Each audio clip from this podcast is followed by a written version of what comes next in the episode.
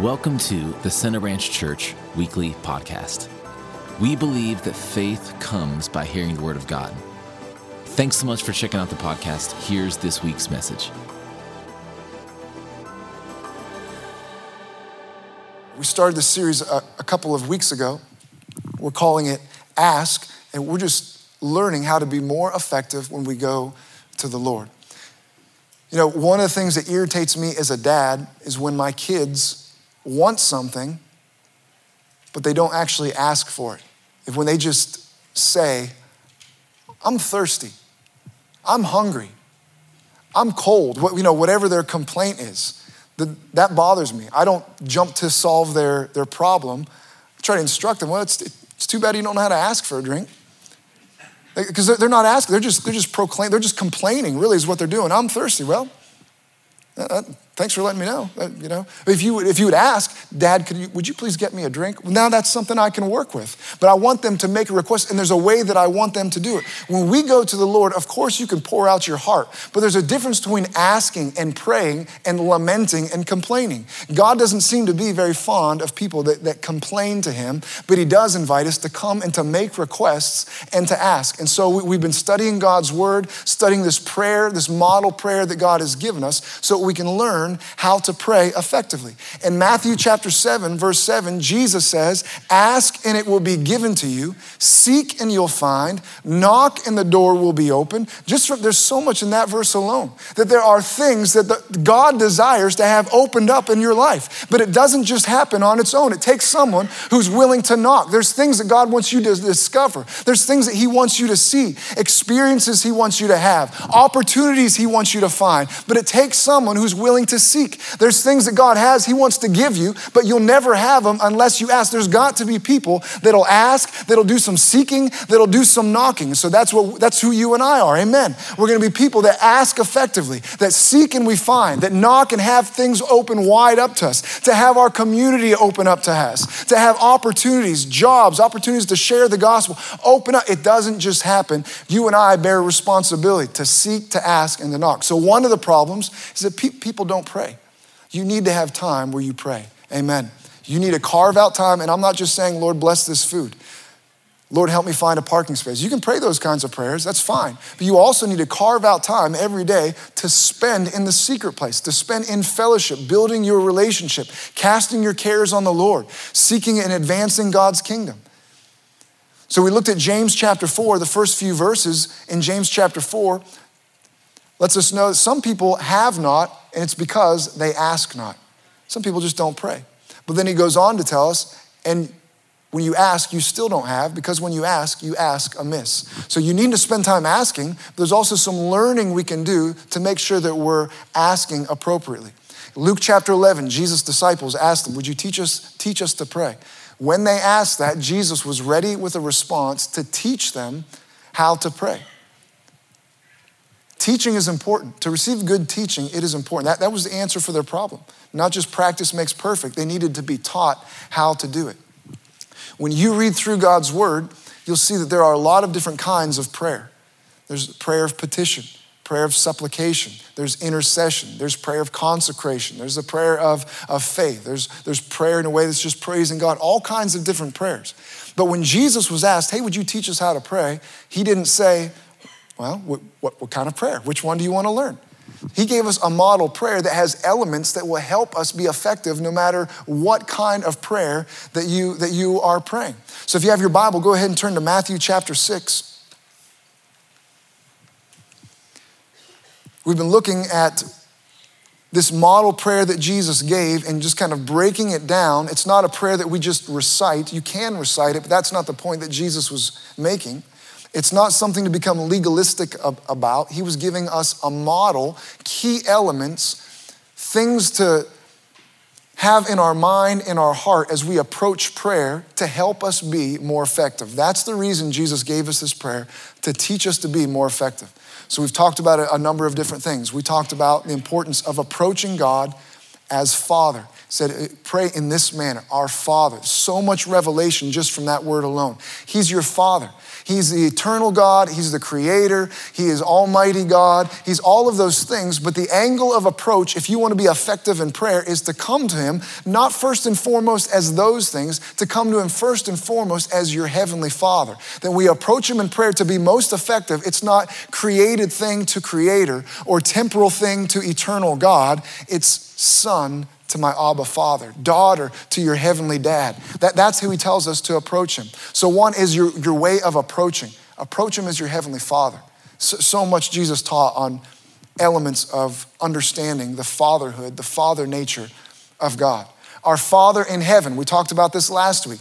That, that part we says in heaven, He's located someplace that you can't see Him. He's located in the spiritual realm. So as you begin to pray, you're leaving the physical realm. You're, you're no longer dealing with just how you feel, what temperature the room is, how hungry you are, all of those, all of those things. You're setting that aside and you're engaging at a higher level, and it requires faith. That you're, you're engaging on a level of faith. And it's important to know that the fact that you're praying, sitting in your room, standing in your room, kneeling at an altar, whatever it is, and talking to someone that you can't see, know in your heart that means you are a man of faith. You're a woman of faith. The enemy will try to discourage you. Well, it's too, you're praying. It's too bad you don't have any faith. The fact that I'm praying shows that I do have faith. So you can, you can continue in that prayer, engaged with confidence. Faith the size of a mustard seed, Jesus said, can move one mountain and toss it into the sea see. So you're not a crazy person, you're a faith person by the fact that you're standing and talking to someone in another realm. You're engaging in the spiritual. We talked about that. Engaging in faith. We don't go by how we feel.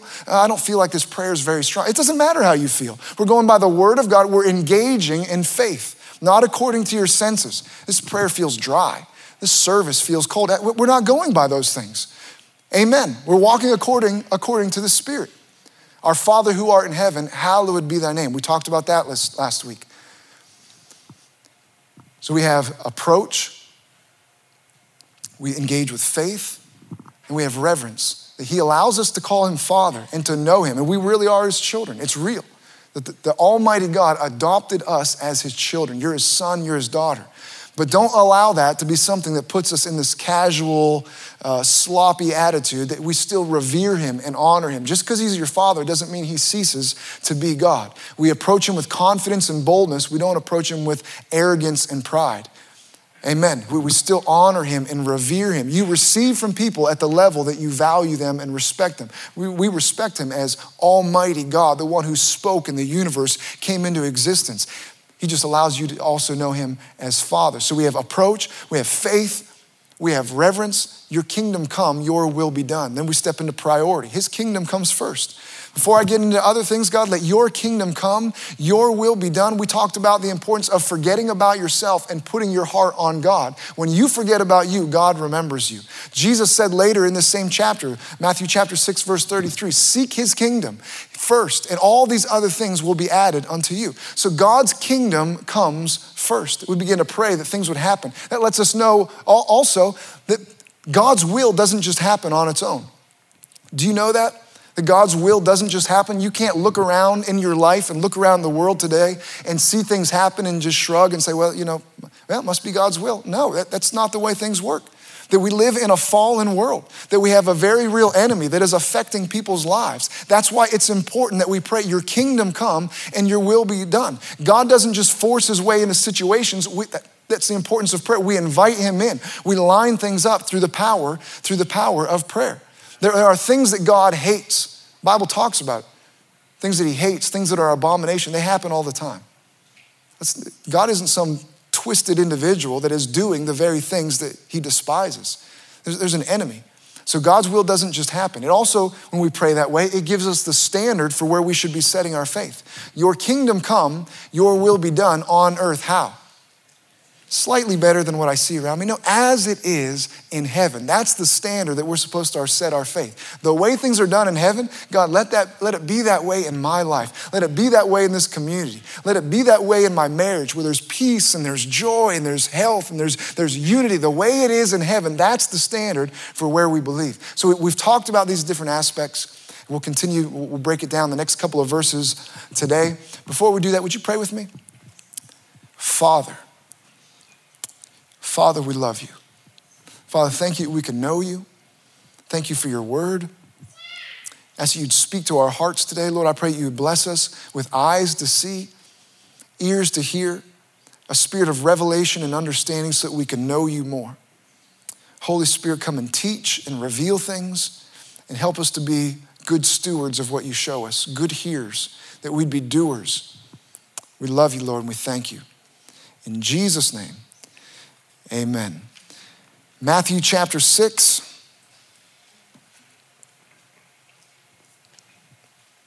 We're up to verse 11, which says, Give us this day our daily bread.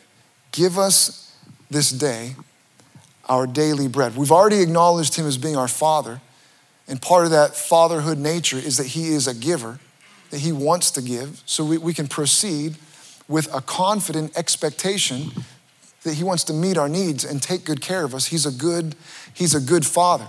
This, this request, give us our, today our daily bread, comes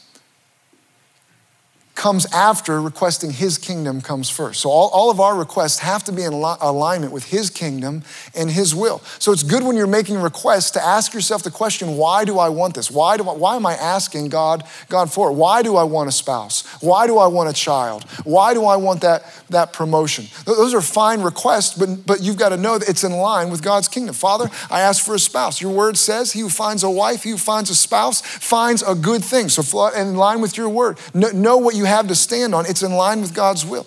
God, your word says children are a gift from you. So, Lord, I, I ask that you bless me with children.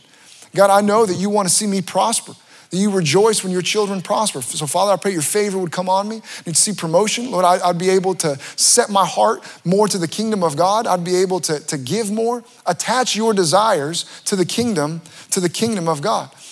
Listen to what it says in Psalm 84, verse 11. For the Lord God is a sun and shield. The Lord will give grace and glory. No good thing will he withhold from them that walk uprightly. God is not looking to hold good things back from his children.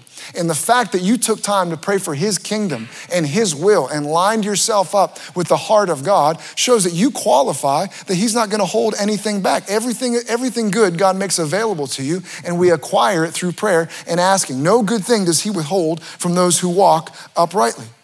You know, God cares about you and He wants to remove burdens.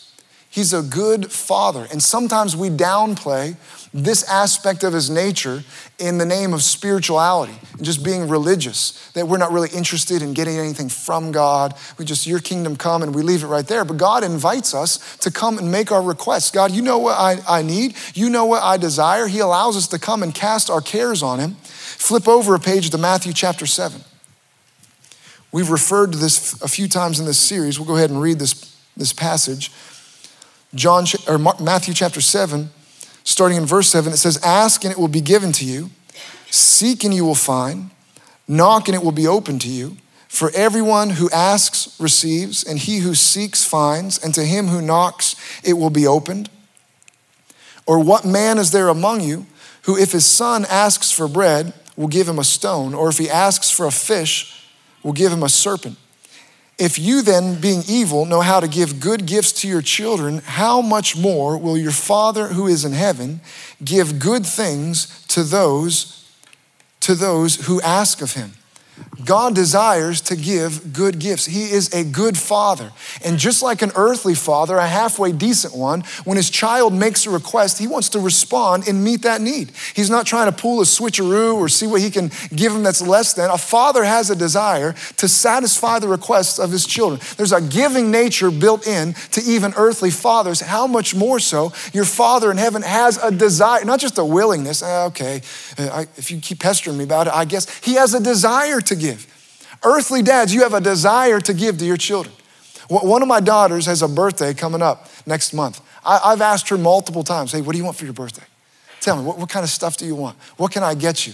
It wouldn't be pleasing to me as her dad if she took the attitude Father, I know that you're busy with many things. I know you have a lot of concerns, and so I, I won't, I won't pester you. I'm not going to bother you with making any requests. I'm the, I'm the one asking her, Would you make a request of me? I want to do something for you. Give me an opportunity to show how much I love you, how you're special to me. That, that attitude wouldn't be pleasing to me, it would be frustrating to me. So it's a, a twisted religious mindset that thinks that we're bothering God. He invites us to come and to make our requests. Jesus built this in as part of our prayer life that we could bring our concerns concerns and bring them before Him. God wants to bless you. Look at the life of David. God blessed David so much. And then David got himself in a mess when he slept with Bathsheba and committed adultery. Ended up arranging for her husband to be killed. Made, a terrible mistake when he did that. And when God confronted David about it, do you remember how God confronted him? He says, I gave, I gave you the house of your master. He gave him Saul's house, gave him his throne. He said, I, I gave you the kingdom. Look at all that I've done for you. And then as he proceeds, he doesn't say, and you filthy, un, you're so ungrateful. He says, if that hadn't been enough, I would have given you much more. That was, that was his heart. I would have given you more. What did David need to do? Come to him and present his requests. When there's something he felt like he was lacking, something he felt like he was off, not try to go and acquire it through his own means.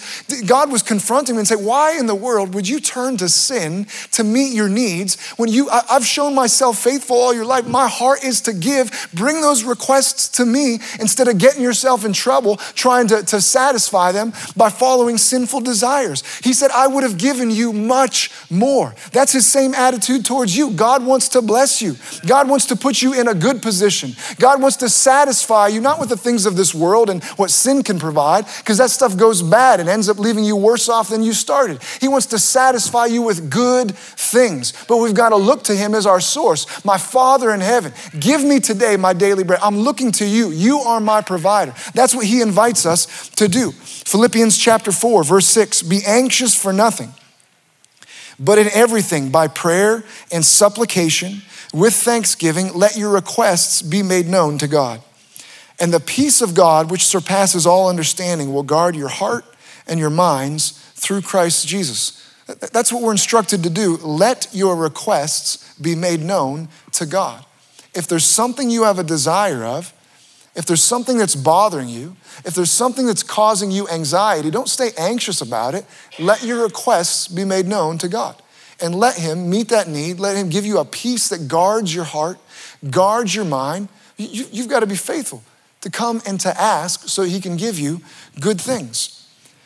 1 Peter chapter 5, verse 6 says, Therefore, humble yourselves under the mighty hand of God, that He may exalt you in due time casting all your care upon him, for he cares for you. Humble yourselves under the mighty hand of God.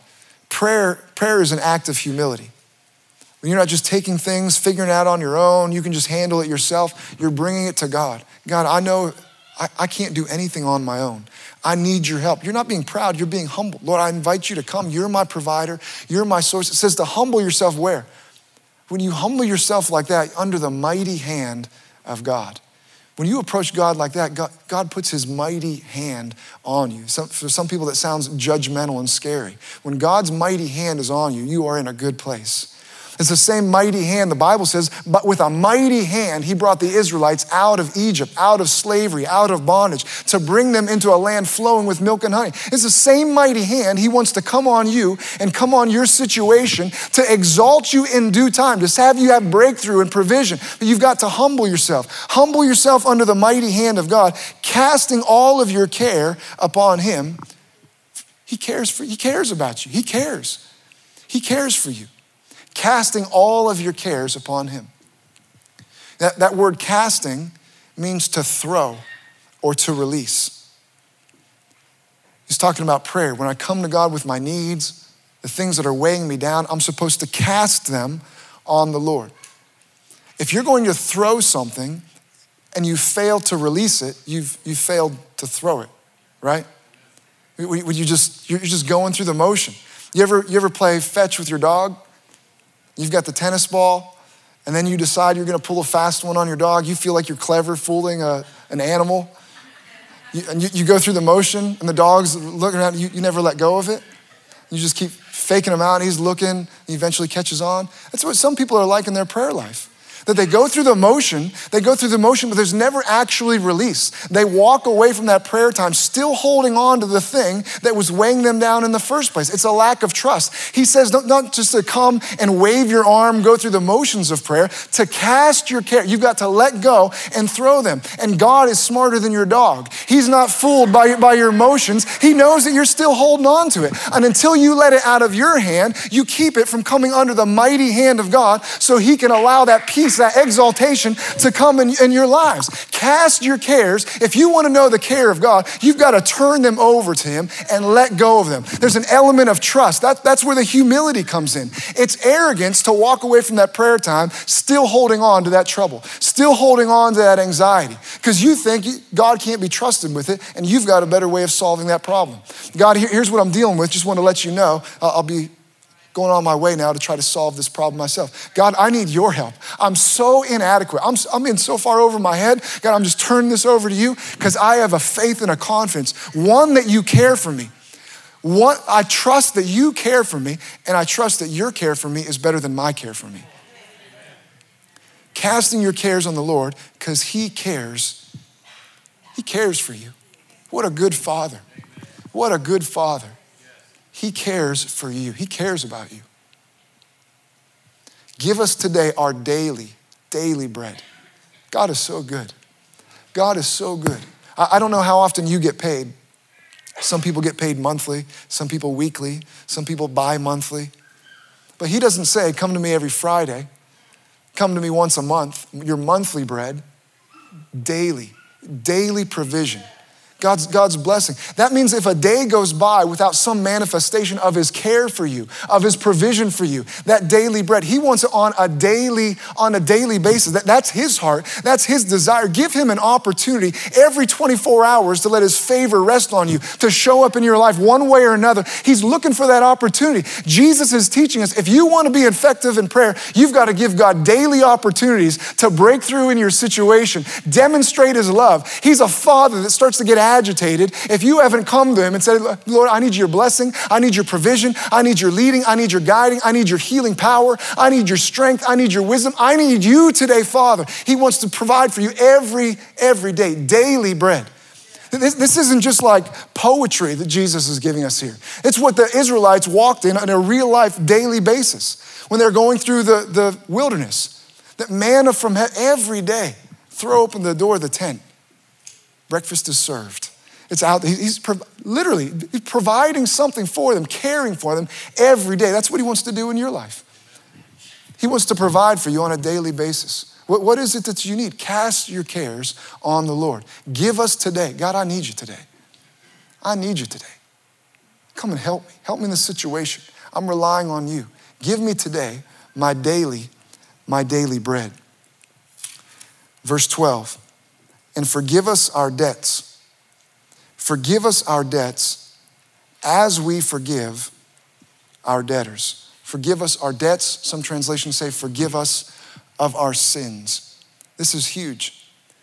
Jesus is teaching if you want to be effective in prayer, in your walk with the Lord, here's something that has to be dealt with. And it's right, it's right in the heart of the Lord's Prayer, right in the middle the, the climax of this prayer. Sin has to be dealt with because sin is a barrier in your walk with the Lord. Turn to Isaiah chapter 59.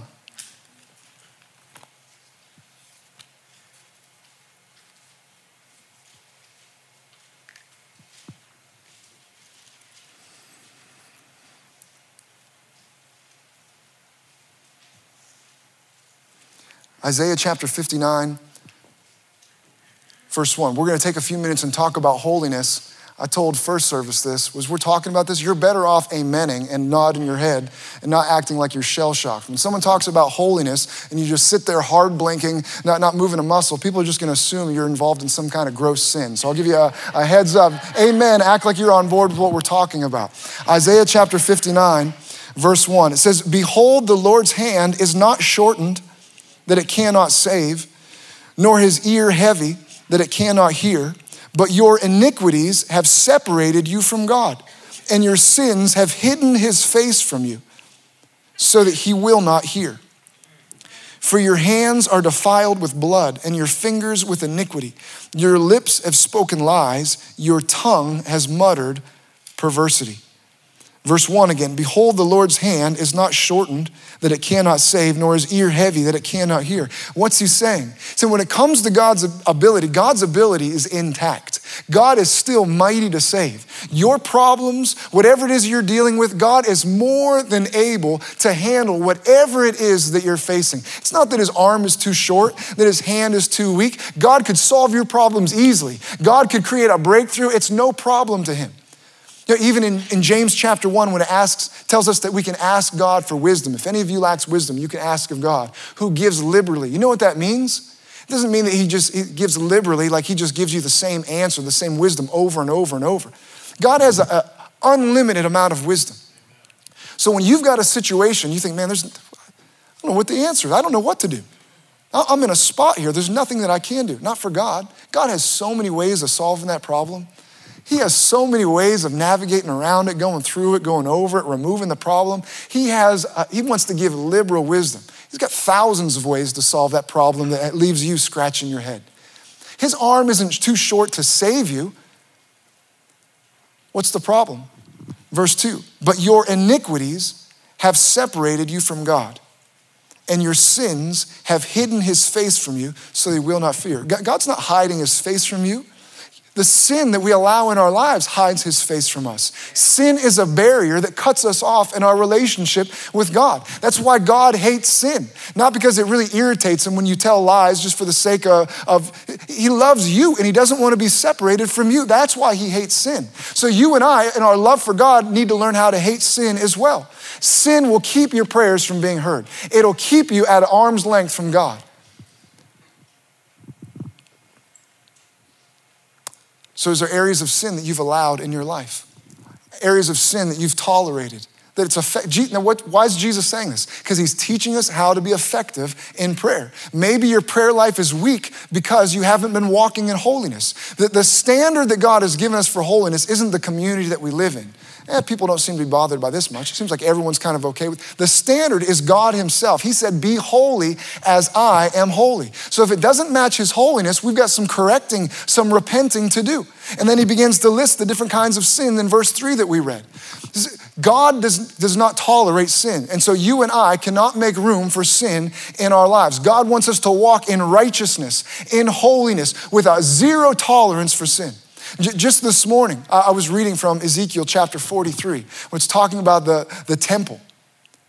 As it's talking about the temple and describing it, it says, and the basic law of the temple is absolute holiness. That's the basic law for the temple. Absolute holiness. You and I are the temple of the Holy Spirit. So the, the Bible tells us. So we can't just celebrate. How many know we're the temple of the Holy Spirit? I am the temple. I, and, and neglect the, the basic law of the temple is absolute holiness. That, that's the standard to be holy. So we got to identify sin and not make ourselves comfortable with it. We don't compare ourselves with other people. The standard is God's level of holiness, that level of righteousness. Lying is sin. Lying is sin. Sex with someone who you're not married to is sin. Homosexuality is sin. Fornicating with someone, that means what people do and stop short of actual sex but justify it because it's not actual sex. It's sin. Lust is sin. Jesus said, if you look at a woman, look at a man with lust in your heart, you've already committed fornication with them on, on the inside. It's sin. He said, you're better off gouging out your eye than, than putting up with that kind of nonsense. That's absolute holiness. That's, that's the standard. Drunkenness, sin. Selfishness, sin. Pride, sin. Jesus said, if you make room for these in your life, if you tolerate them, because it's not that big of a deal. I mean, I've come a long ways. I don't do near the stuff I used to. Listen, the standard is holiness. And as long as you're okay having a barrier between you and God, as long as you're okay having an ineffective prayer life where his face is hidden and his ear is closed to you, and even though he has the power and the desire to set you free and break through and move you forward, if you're okay being cut off from that, then go ahead and enjoy your sin. Otherwise, we've got to have a zero tolerance attitude towards sin in our our lives. God has called us to holiness, and you're able to walk in holiness by the grace of God. Don't, don't buy into the lie that it's, you know, that's just something we, uh, you know, we aspire to, but you can't actually expect people not to sin. We, we all sin every day. That, that's not what the Bible says. The Bible says that Jesus came to break the power of sin, that we're to reckon ourselves dead to sin. We're, we're set free, no longer slaves. We are, we've been liberated from that, from the law of sin and death, so we can walk in righteousness and holiness by the power of the Holy Spirit. Where you used to be weak, God has made it so now that's actually a strength for you. So you can't let yourself off the hook. Well, my family, we've all been kind of alcoholics. Listen, what used to be weak, now that's a place for God's strength to manifest. Now that's one of the places you are the strongest by the grace of God. Listen to what it says in Psalm 24, verse 3.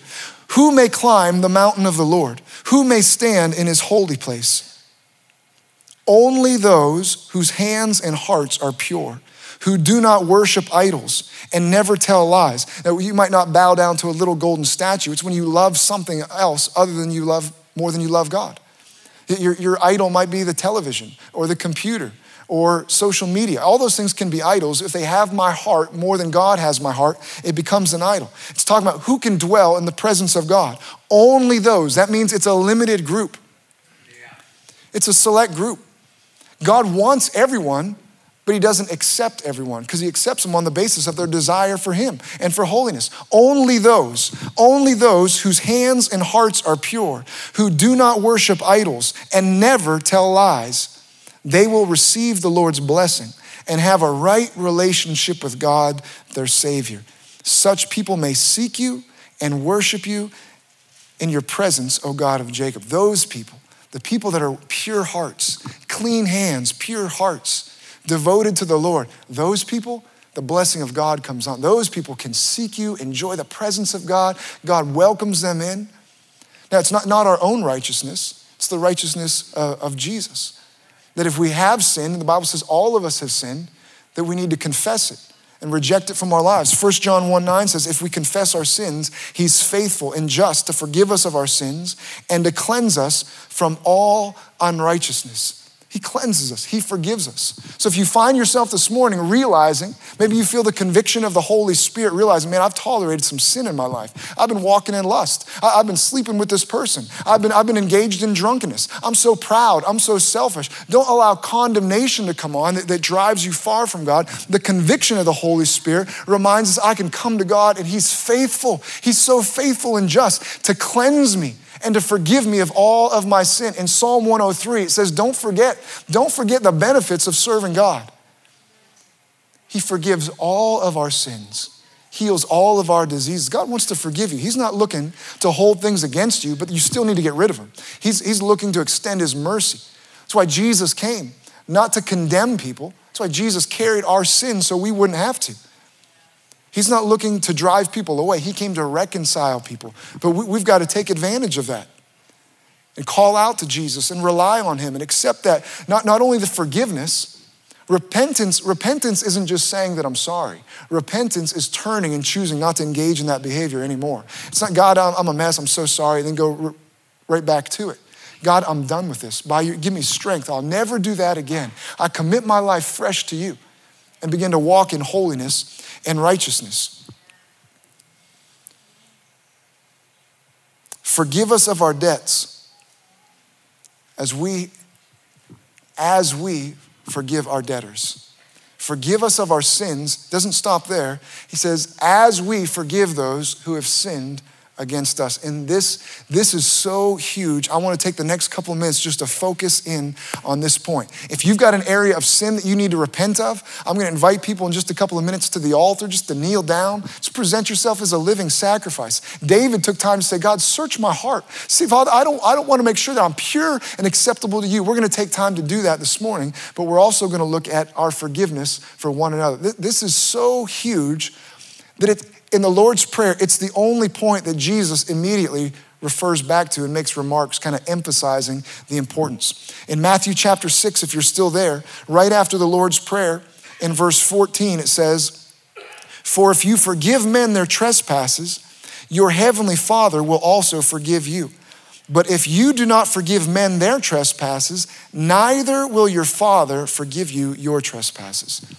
It is imperative that you and I walk and freely forgive people And don't allow ourselves to be offended, to hold grudges, to make a list of people that have upset us. This guy messed up here. I'll never talk to her again. Uh, she, she did that, and I, I just can't stand her because of that. The, the way that we forgive others says that's the way that God will forgive us.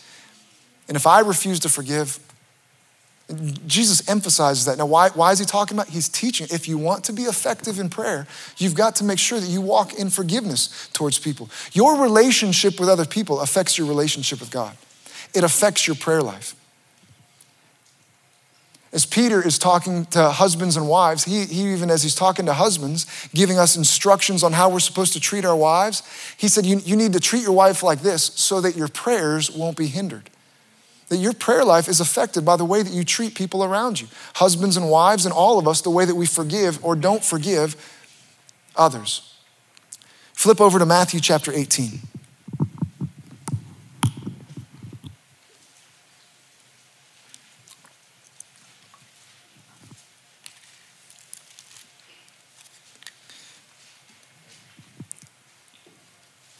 Matthew chapter 18, starting in verse 21, says, Then Peter came to him and said, Lord, how often shall my brothers, shall my brother sin against me and I forgive him? Up to seven times? Jesus said to him, I do not say to you up to seven times, but up to 70 times seven. So one day, Peter comes to Jesus and asks this question Hey, Lord, when, when people sin against me, when people like do stuff wrong, they offend me, how often should I forgive them? Should I forgive them up to seven times? Now, when he said seven times, that, that number had significance beyond just being one, two, three, four, five, six, seven. Seven in that culture, it represented a number of completion. It was like the ultimate, as much as it takes, all, all the way. So, in the story of Shadrach, Meshach, and Abednego, you know that story from the book of Daniel, when those men refused to bow down to Nebuchadnezzar's idol, and so they're going to be thrown into the fiery furnace. Nebuchadnezzar gives them a second chance. Hey, listen, guys, we're going to play that music again. You better bow this time. They say, you know what? You don't bother giving us another chance. We're, we're never going to bow. And Nebuchadnezzar gets all, all angry and upset and says that his face became contorted with anger. And he ordered that the furnace be heated up seven times hotter. What he was saying was not take out a thermometer and stick in the fire and it's a thousand degrees and add enough wood. That I want it 7,000. And when it got to 7,000 degrees, there was a little ding, it's ready, let's go ahead and throw them in. What he was saying is, get this thing as hot as we can possibly get it. Seven times man, get all, all the way, the number of completion. Load that furnace up, get it ultimately hot. So that, that's what the number seven meant. So when Peter comes up to Jesus and says, Lord, how many times should I forgive somebody? Should I, should I forgive them seven times? He's, he's not being petty. He's not saying I've got this little forgiveness chart. How, how many like boxes should I make? Should I make out to seven? He's actually kind of like strutting a little bit. Hey, Lord, I've been thinking about forgiveness. How many times should I forgive somebody? Because I was kind of thinking seven all the way like he's going to impress jesus or something with his level of with uh, his level of forgiveness but jesus responds like how about seven times 70? The ultimate number, just, just you're thinking about it all wrong. We're not trying to measure forgiveness and think about how forgiving we are. That's not the way grace operates. Real grace, the grace of God, stuff just disappears into it. It's the sea of forgetfulness. As far as the east is from the west, that's the kind of forgiveness God wants us to walk in. He wants you and I to extend the same kind of mercy to others that we've experienced from Him. In fact, Jesus goes on to share this, share this story. Verse 23. Therefore, the kingdom of heaven is like a certain king who wanted to settle accounts with his servants. And when he had begun to settle accounts, one was brought to him who owed him 10,000 talents. But as he was not able to pay, his master commanded that he be sold with his wife and children and all that he had, and that payment be made. The servant therefore fell down before him, saying, Master, have patience with me, and I will pay you all. Then the master of that servant was moved with compassion, released him, and forgave him the debt. But that servant went out and found one of his fellow servants who owed him a hundred denarii. And he laid his hands on him and took him by the throat, saying, Pay me what you owe. So his fellow servant fell down at his feet and begged him, saying, Have patience with me, and I'll pay you all. And he would not, but went and threw him into prison till he should pay the debt.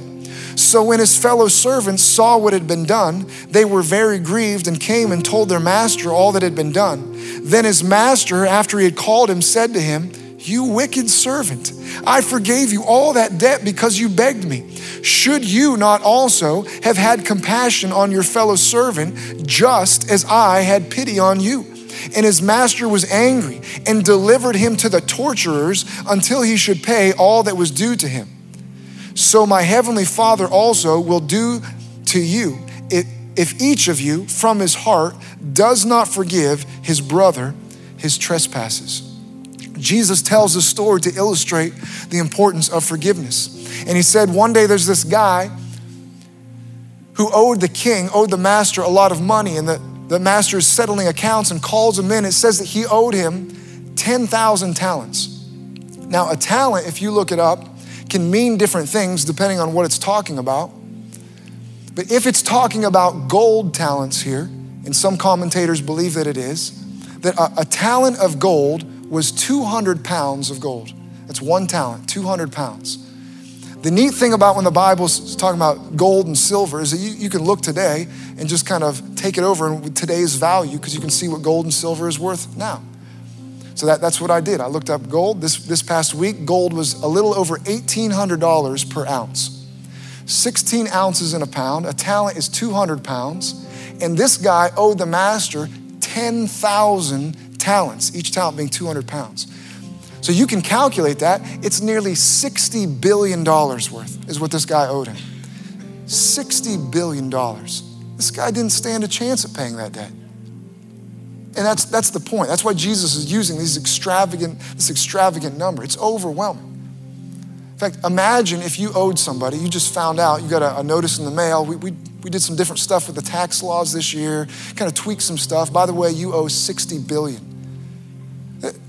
That's impossible. I mean, how are you going to pay $60 billion? I took that number and I, I plugged it into one of those loan calculators online.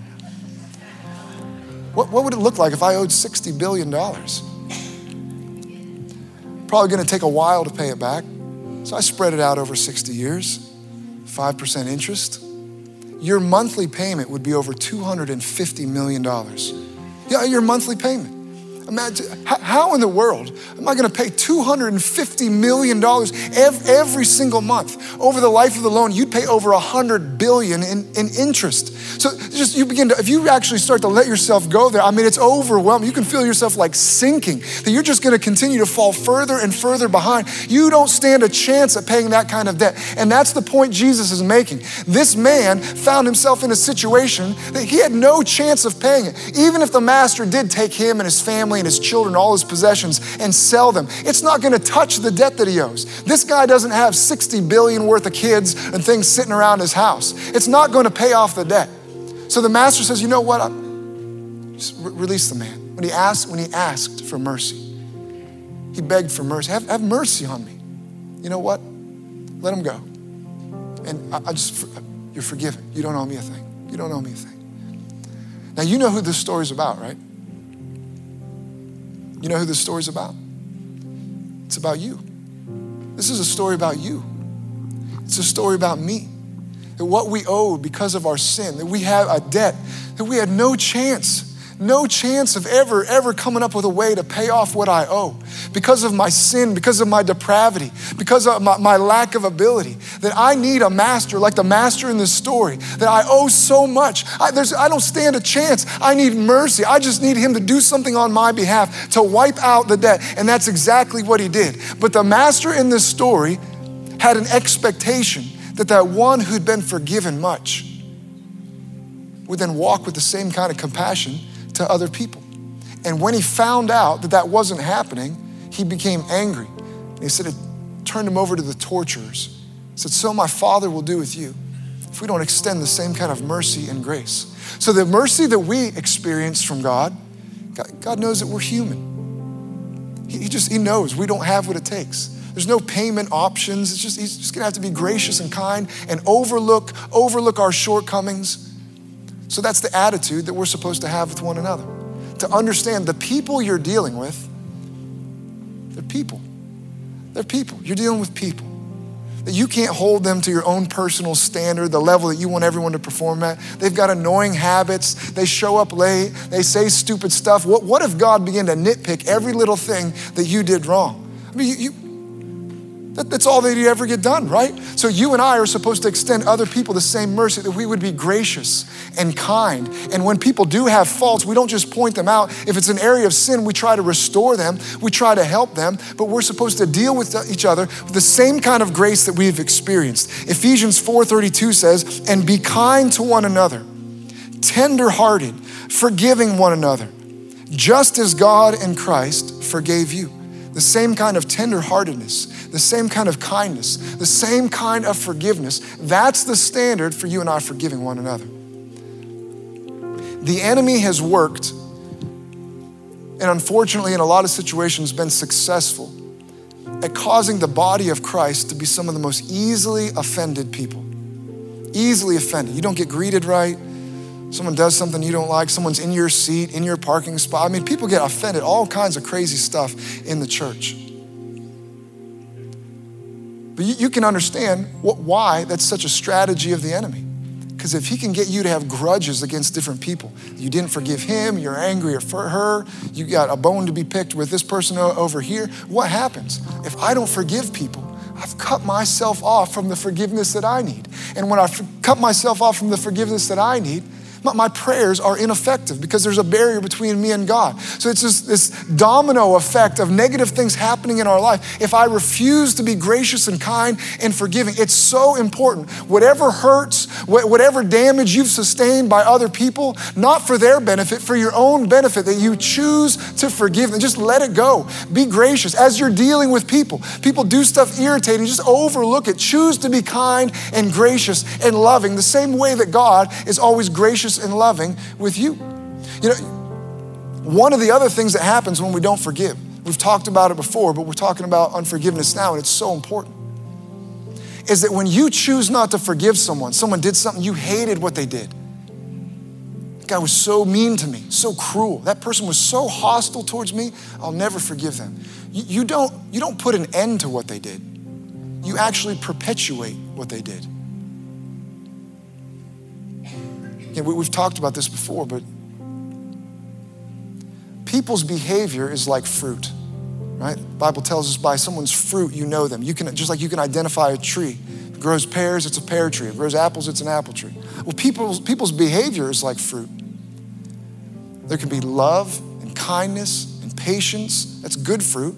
But sometimes people's lives have bad fruit. People are harsh and cruel, selfish, proud, mean spirited. And that's a negative fruit. So if someone is mean to you, you receive some negative fruit, and I'm, man, I'm never gonna forgive that person.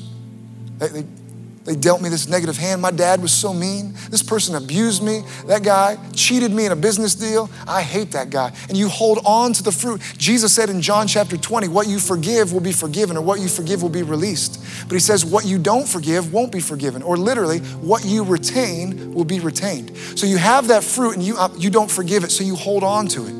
But inside that fruit is the very seed that produced that fruit in the first place. So when you hold on to it, you actually set yourself up to begin to relive the very thing that you hate. When someone was mean to you and you don't forgive them, you actually start to develop that same mean spirit. When someone was abusive to you and you don't forgive them, you actually have the seeds of that same abuse festering in your life. It's like the parable of the, the sower, only an inversion of it in the parable of the sower, the, the parable that he's sowing seed and it falls on the different kind of soil, and you get to the end, and one produces a harvest. What, what soil? What soil produced a harvest? Jesus said it was the one that held on to it, received, retained it, and it produced a harvest. So if you want those negative seeds to produce a harvest and begin to manifest in your life, you hold on to them. Otherwise, you, you've got to reject them. You've got to release those things in your life. In marriages, someone was cruel, someone was mean you never quite get over it. You kind of always you keep bringing it up.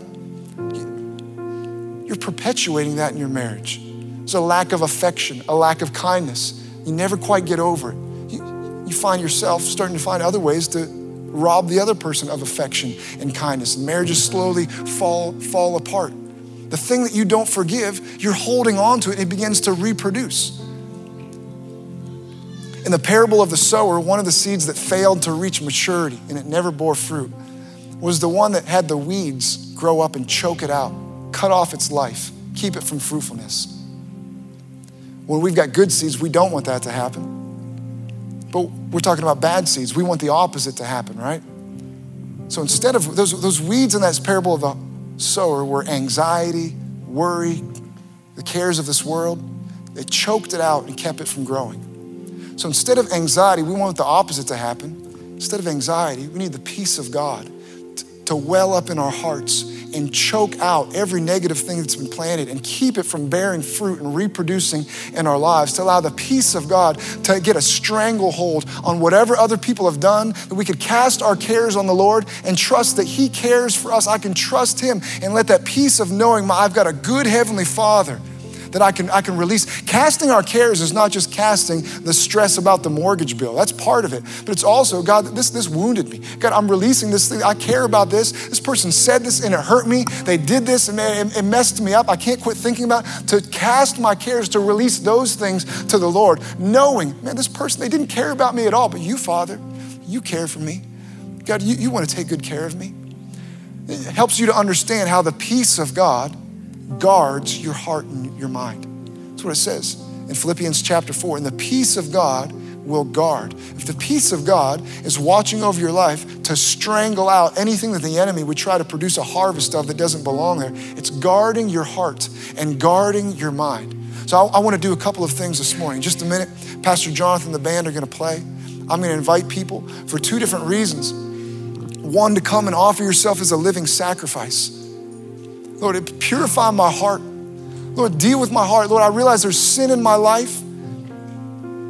Lord, I've allowed, I've tolerated this area. Maybe it's a big thing, maybe it isn't. To come and allow God to deal with your heart and genuine repentance if we want to be effective in prayer. The other thing is to come and if you need to forgive someone, to receive grace, to let that go, to release it, to cast your cares on the Lord. You know, one of the people you might need to forgive is yourself. It's one of the hardest people to forgive sometimes is you. That, that, that, applies here. Just because you have a grudge against yourself doesn't mean that you're off the hook. If I don't want my kids to hit anybody, so they start punching themselves in the face, I'm like, yeah, that's fine, just as long as it's you. No, I don't hit my kids, and you're one of my kids, don't hit yourself, right? This applies. If you don't forgive yourself, you're retaining the same thing. You're the very thing. I hate myself for this. Why did I ever do that? You're setting yourself up to do the same thing over and over and over. You've got to let it go. For God, I receive your mercy. You, for, you forgive me, and I forgive me. You're clean. You're clean. Well, that's this week's message. Thanks for joining us. To stay connected with us throughout the week, make sure you follow us on Instagram and Facebook. You can also watch previous week's services on our YouTube page.